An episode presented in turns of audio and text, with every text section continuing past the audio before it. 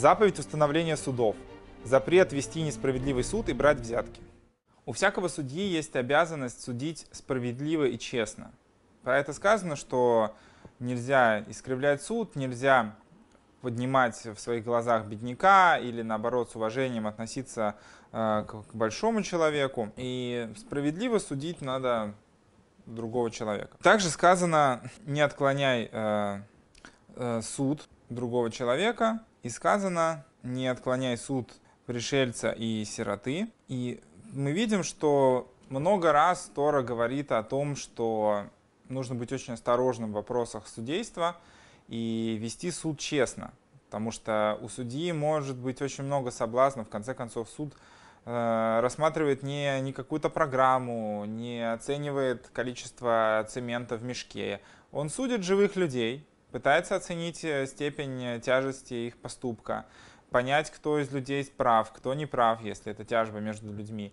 Это живые люди, и понятно, что судье очень тяжело избежать личного отношения к, к, э, подсудимому. Если этот бедный человек, а второй богатый, судья может склониться и в ту, и в другую сторону. Например, он может подумать, что этот и так богатый, а этот бедный, лучше вынести решение в сторону бедняка. Или наоборот, как бы это богатый человек, его нужно уважить, бедняк как бы ничего не стоит. Очень много соблазнов есть у человека, тем более личная привязанность тоже у нас на каждого человека есть э, своя собственная реакция. Ко всем людям мы относимся по-разному кого-то, кто-то нам более приятен, кто-то нам более неприятен.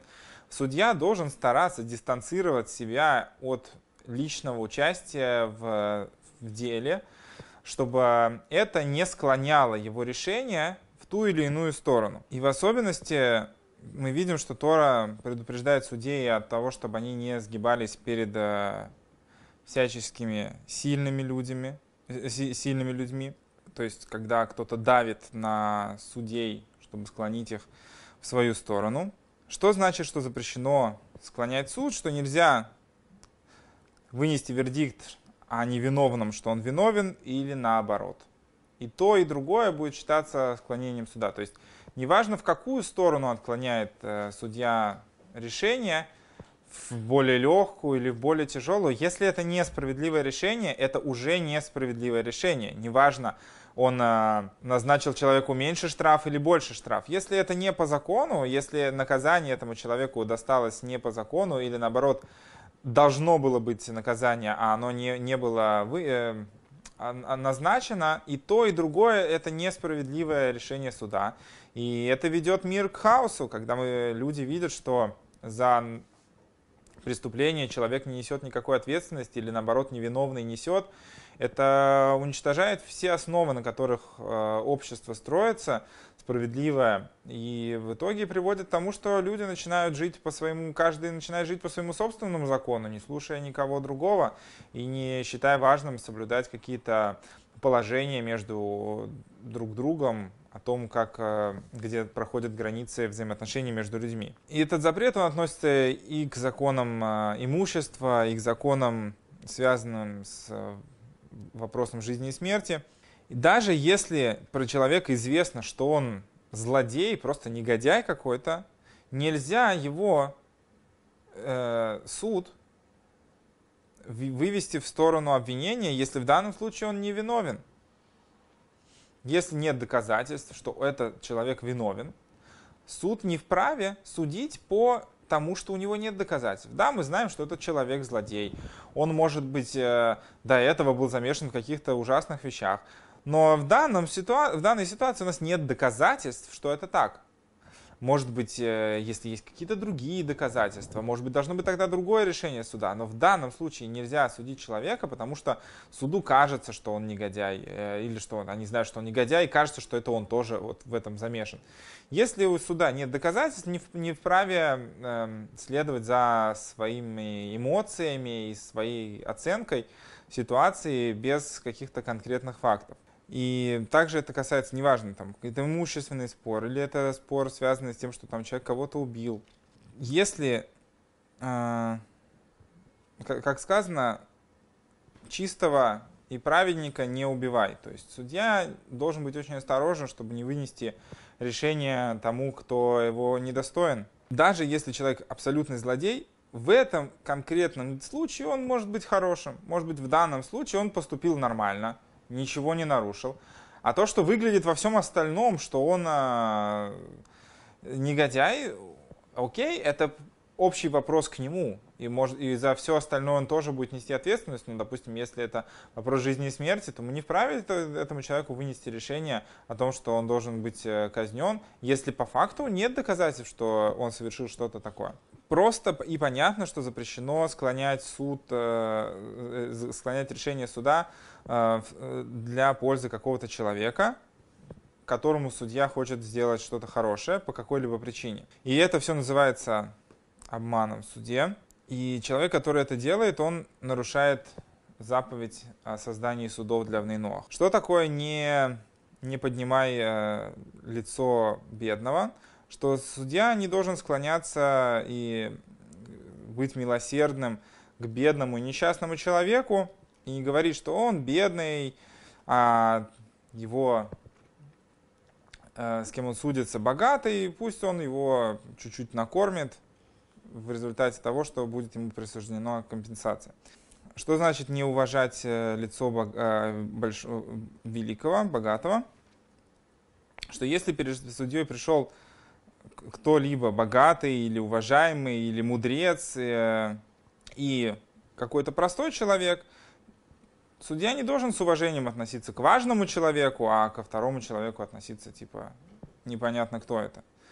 Потому что принципе, это тоже очень легкая ситуация. Если к судье пришел, а, не знаю, его сосед, человек, который, там, не знаю, его там управляет его городом, директор школы, где учится его сын, или что-то еще. Любой человек, который для него представляет какую-либо важность, или просто богатый человек, который, не знаю, держит все, все крестный магазин или еще что-то. Это может быть какая-то быть для судьи личная угроза, то, что он с этим человеком вынесет ему не, не, то, э, какое-то, не то решение, которое тому хотелось бы, хотя оно будет справедливым. А, или просто судья может э, отнестись, что вот это важный человек, к нему нужно относиться по-важному. В любом случае это запрещено, потому что это делает суд несправедливым. Также судья не вправе сказать, как я могу вменить в обязанность такому важному человеку вот эту всю ситуацию. Разве он мог так поступить? Это такой серьезный человек. Или как, как вообще я могу это сделать? Получается, что он, может быть, даже стесняется в какой-то мере сказать про такого человека такие слова.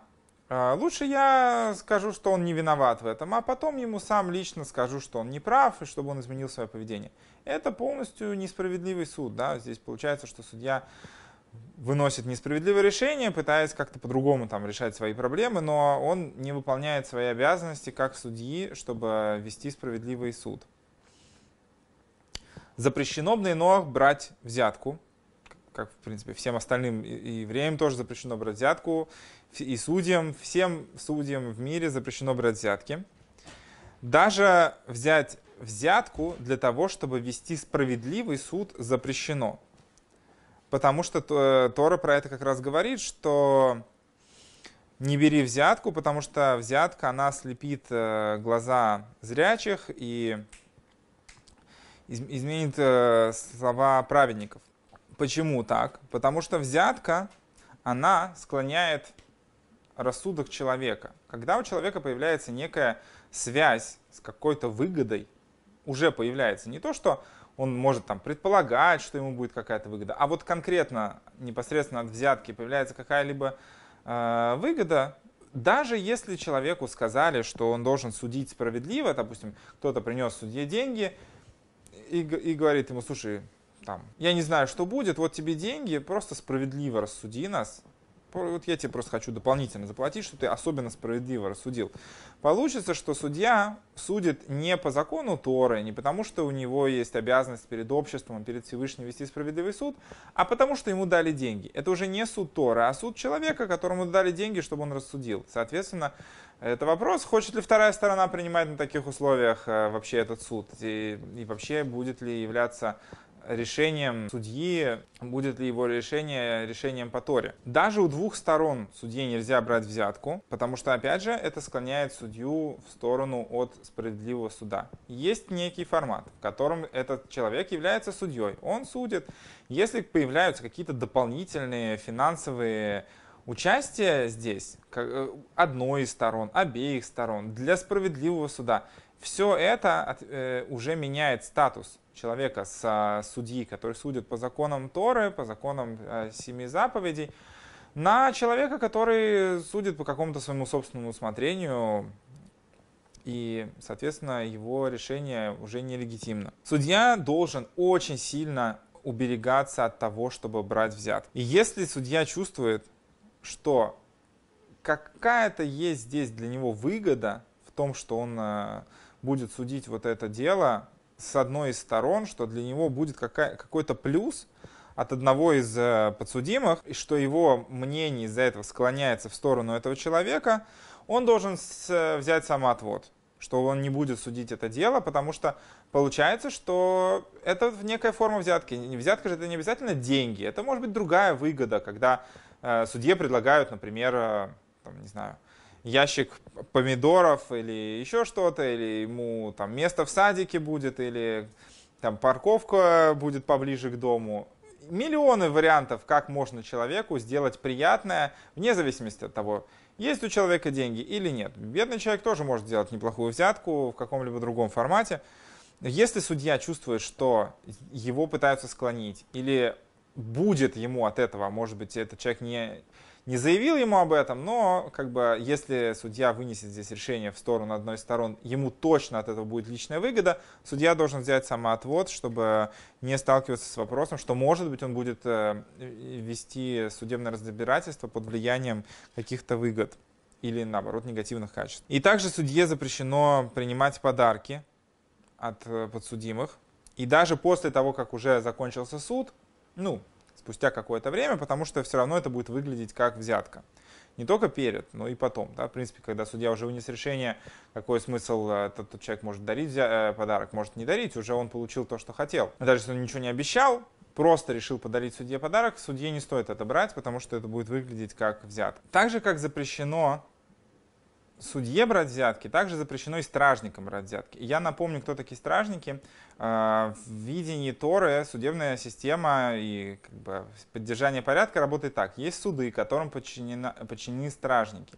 Если судьи это судебная власть, то есть они выносят э, решения, они выносят новые законы, то стражники это исполнительная власть, которые подчиняются непосредственно судьям, судам. И они следят за тем, чтобы выполнялись решения судов, э, чтобы законы, которые были установлены в обществе, чтобы они соблюдались на улицах, они занимаются патрулированием, занимаются исполнением решений судов, э, доставляют людей на суд и так далее. В общем, являются руками и ногами судов. Вот так же, как судьям запрещено брать взятки, также и стражникам тоже запрещено брать взятки – которые могут предлагать, чтобы они закрыли глаза на те или иные нарушения или не исполняли те или иные наказания, которые суд постановил. Судья, который взял взятку, не может быть судьей. Мы уже говорили про это тоже. И то, что он судит, это не суд. Те решения, которые он принимает, это не, не суд. И не только тот суд, который он судит, когда он взял взят, а все остальные его суды, которые он будет судить с того момента, как он взял взятку, они нелегитимны, и решения в них э, подлежат пересмотру. Но то, что он судил до того, как он взял взятку, это легитимные решения, они вступили в силу, и их не надо пересматривать, они, э, если изначально человек был назначен по всем правилам судьей, то до того, как он был пойман на взятке, до того, как стало известно, что он взял взятку, то, что он судил до этого, это нормально. Это не будет э, пересматриваться все, вся его карьера. Только с этого момента он полностью снимается с должности судьи. А, Равайнер пишет следующее, что, по его мнению, несмотря на то, что по закону Нейноах, который взял взятку, не обязан ее возвращать, потому что взятка это подарок, в принципе. Вот. Но по-хорошему нужно установить закон, что э, взятка, да, возвращается, чтобы у человека не было э, ощущения такого, что как бы потом ни получилось, взятка уже у него будет. То есть э, возврат взятки должен быть обозначен как некое наказание для судьи или для стражника, который взял эти деньги, ну или эту какую-то выгоду, чтобы было неповадно. Так же, как судье запрещено брать взятку, также и давать взятку судье тоже запрещено. Потому что этим самым человек по-хорошему поступает, э, потому как сказано в Торе, перед слепым не ставь преграду. Человек, который предлагает какие-то деньги, какую-то выгоду судье, э, с целью того, чтобы судья как-то к нему по-особенному отнесся, он пытается склонить человека к тому, чтобы тот э, нарушил свои обязанности и совершил мерзость в глазах Всевышнего и в глазах людей. И понятно, что запрещено устраивать такие подставы для другого человека. И человек, который дает взятку, он тоже нарушает заповедь устанавливать суды, потому что, уже говорили об этом, нарушение этой заповеди выражается в, в любой помехе справедливому и честному суду. Неважно, это приходит со стороны судей или со стороны подсудимых. И неважно, взятка это деньги или любое другое имущество или какое-то хорошее дело, любо, любая благость, скажем так, любое хорошее, что может получить судья или стражник от другого человека, это может э, быть расценено как взятка, если это дается с целью как-то повлиять на решение суда. Неважно, сам человек это дает, или это через кого-то он переводит эти деньги, или каким-то образом кому-то другому скажет, чтобы кто-то другой сделал хорошее судье. Все это некий формат э, склонения суда в сторону от справедливости и истины. Сказали мудрецы, что любой судья, который взял имущество, чтобы судить, его в суды отменяются. И несмотря на то, что это было сказано в, по отношению к еврейским законам,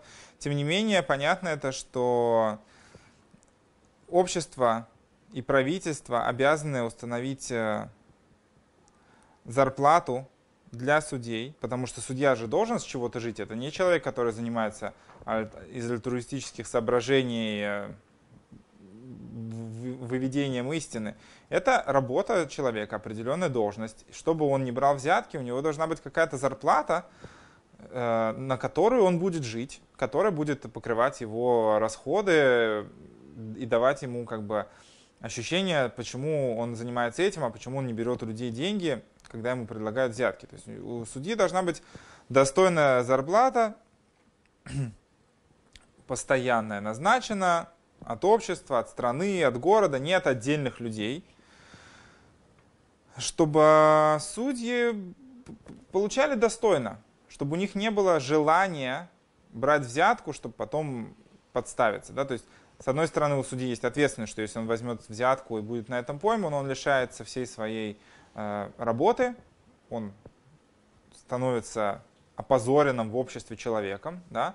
С другой стороны, он получает достойную зарплату, ему есть, в принципе, на что жить, эта зарплата достойна, она покрывает все его потребности, а как мы уже говорили, что желательно избирать судьей человека, который не стремится к богатствам, потому что если человек стремится к богатствам, ничто не, подкро- не покроет его аппетиты. Но если человека, его потребности хорошо покрываются его зарплатой, то у него не будет причины брать взятки и будет страх брать взятки, и это будет сдерживающими факторами, которые позволят нам полагаться на то, что судья держит себя в руках и все-таки судит справедливо, не принимая от разных сторон ту или иную выгоду в виде благ или денег. Вот. И любой судья, который берет деньги у отдельных людей, это, если просто кто-то ему платит лично зарплату, это близко похоже на взятку, и так делать не стоит это выглядит, э, что суд не, не до конца справедливый. То есть если люди знают, что судья получает деньги от кого-то лично, это сразу причина сказать, скорее всего, этот человек и говорит тому, и, и определяет, как этот судья будет выносить э, свои решения. Если в этом месте был обычай, что судья принимает какую-то а, конкретную фиксированную сумму от а, обеих сторон, то есть люди приходят на суд, и каждая из сторон платит взнос пошлина да, за то, что их дело будет рассмотрено, то это нормально, потому что это таков обычай для всех. Здесь нет э, не то, что как бы каждый платит сколько он хочет. Каждый богатый, бедный платит все одинаковую сумму, и это тоже как бы формат, в котором э, судья может получать э, свой заработок, э, чтобы не брать взятки, но при этом судье было на что жить. Про что идет речь? Это работает так, если это судья а, установленный. То есть страна, правительство установило этого человека быть в данном случае, в данном месте, быть судьей, который как бы заставляет используя механизмы страны, чтобы люди пришли перед ним судиться. А, и тогда есть обязанность общества, чтобы у судьи была зарплата, по мнению как бы, сообщества, чтобы человек судил справедливо. Но если это судья, которого две стороны попросили, чтобы он рассмотрел их дело, ну, например, в вопросах имущества. Это может быть не постоянный судья, а просто человек, который обладает э, достаточными как бы, знаниями. То есть это не, не по закону страны. Просто люди нашли, выбрали себе человека, которого они оба уважают, и они хотят, чтобы этот человек рассмотрел э, вопросы имущественных отношений между ними, то он может обозначить себе сумму, которую каждая из сторон должна ему заплатить за то, что он будет рассматривать их дело, чтобы каждый из них был согласен, что вот если они столько заплатят ему, то это не будет э, перегибом в ту или иную сторону. То есть он говорит, вы хотите, чтобы я рассматривал ваше дело, вы должны мне каждый столько-то заплатить, чтобы я ваше дело рассматривал, чтобы у меня не было склонения в сторону того или иного человека. Вот. И если люди согласны, то это тоже будет справедливый суд, хотя это не зарплата человека, это не пошлина, которую платят все. Все равно в таком вот разовом случае, если сами люди выбирают себе судью, они могут назначить ему сами вот оплату конкретного данного дела. И эта сумма должна быть выплачена сразу, заранее обеими сторонами в одинаковом э, количестве. Причем должна быть выплачена друг перед другом. То есть каждая из сторон должна видеть, сколько кто, каждый заплатил, и что каждый, да, заплатил судье, что ни у кого из них нету здесь э, какого-либо преимущества. Ну, то есть понятно, что если бы в такой ситуации у кого-то из э, сторон были сомнения в том, стоит ли этому судье доверять, они бы, наверное, к нему изначально не пришли. Но если они вот уже сейчас пришли к этому человеку, обе стороны согласны, чтобы он их судил, вот они перед ним платят ему деньги, и тогда он может рассматривать их дело. Иначе это не будет справедливый суд, если в каком-то другом формате будет происходить оплата. Кто-то скажет, а я уже заплатил. Там. Вот. Угу. Можно судье брать также э, оплату в возмещении других своих затрат, которые ему необходимы для существования его как бы службы. Ну, то есть есть зарплата судьи, которая может быть назначена от города, но может собираться также какая-то другая пошлина на функционирование суда, на зарплату стражникам и так далее. В принципе, это должно, по идее, решаться через налоги, да, то есть как это, в принципе, в стране в большинстве стран работает, да, то есть люди платят налоги, на эти деньги э, страна назначает судей, назначает полицию и так далее. Вот, в принципе, это так и должно работать. Вот, но если мы говорим, э, мы здесь просто опираемся изначально, как Тора смотрит на это, как это должно быть. Насколько это сейчас соответствует, насколько это может соответствовать, это как бы немножко другой вопрос. В общем, судья, суд имеет право тратить деньги на свое функционирование, но человек, который тратит слишком много денег на своих помощников и так далее, то это выглядит, что это человек алочный, и это тоже скажем так, понижает авторитет суда. Ну, понятно, да, то, что если одно дело, когда суд это просто уважаемое место, куда приходят люди, другое дело, что когда в суде там разводится какая-то бюрократия, там все в золоте, серебре и так далее, люди начинают по-другому относиться к этому суду, что там, не знаю, суд далек от народа или еще что-то, что здесь люди непонятно чем занимаются. Суд должен быть уважаем, но при этом как бы, людям должно быть понятно, что здесь все-таки ищут истину, а не какие-то другие вещи. Не богатство, не комфорт, не, не почет, а стремятся за истиной. Истина — это чистота, свет и так далее. В запрет э, склонять суд и не устраивать суда обман, э, часть этого запрета — это то, что запрещено тянуть суд. То есть, если есть какой-то суд, какое-то дело, суд не вправе тянуть его или отталкивать подальше, чтобы в конце концов оно вообще забылось или развалилось.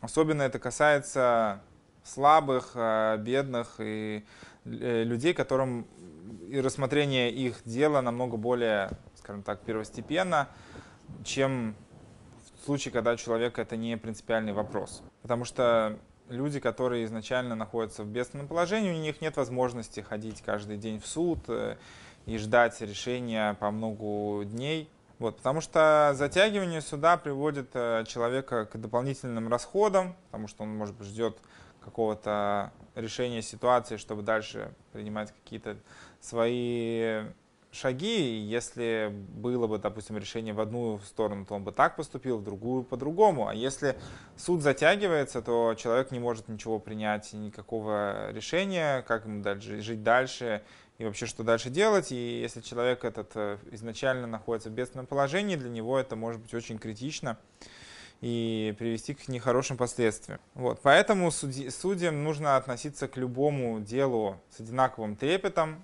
что неважно это важное дело или это дело на копейку, все дела должны рассматриваться с одинаковым э, значением, то есть если это большое дело или маленькое дело, неважно, сколько там требуется на это времени, столько это и должно рассматриваться а не то, что там важные дела мы рассмотрим сейчас, а дела про копейку мы рассмотрим потом. Если мы говорим о том, что мы стремимся к истине, истина, она должна быть во всем.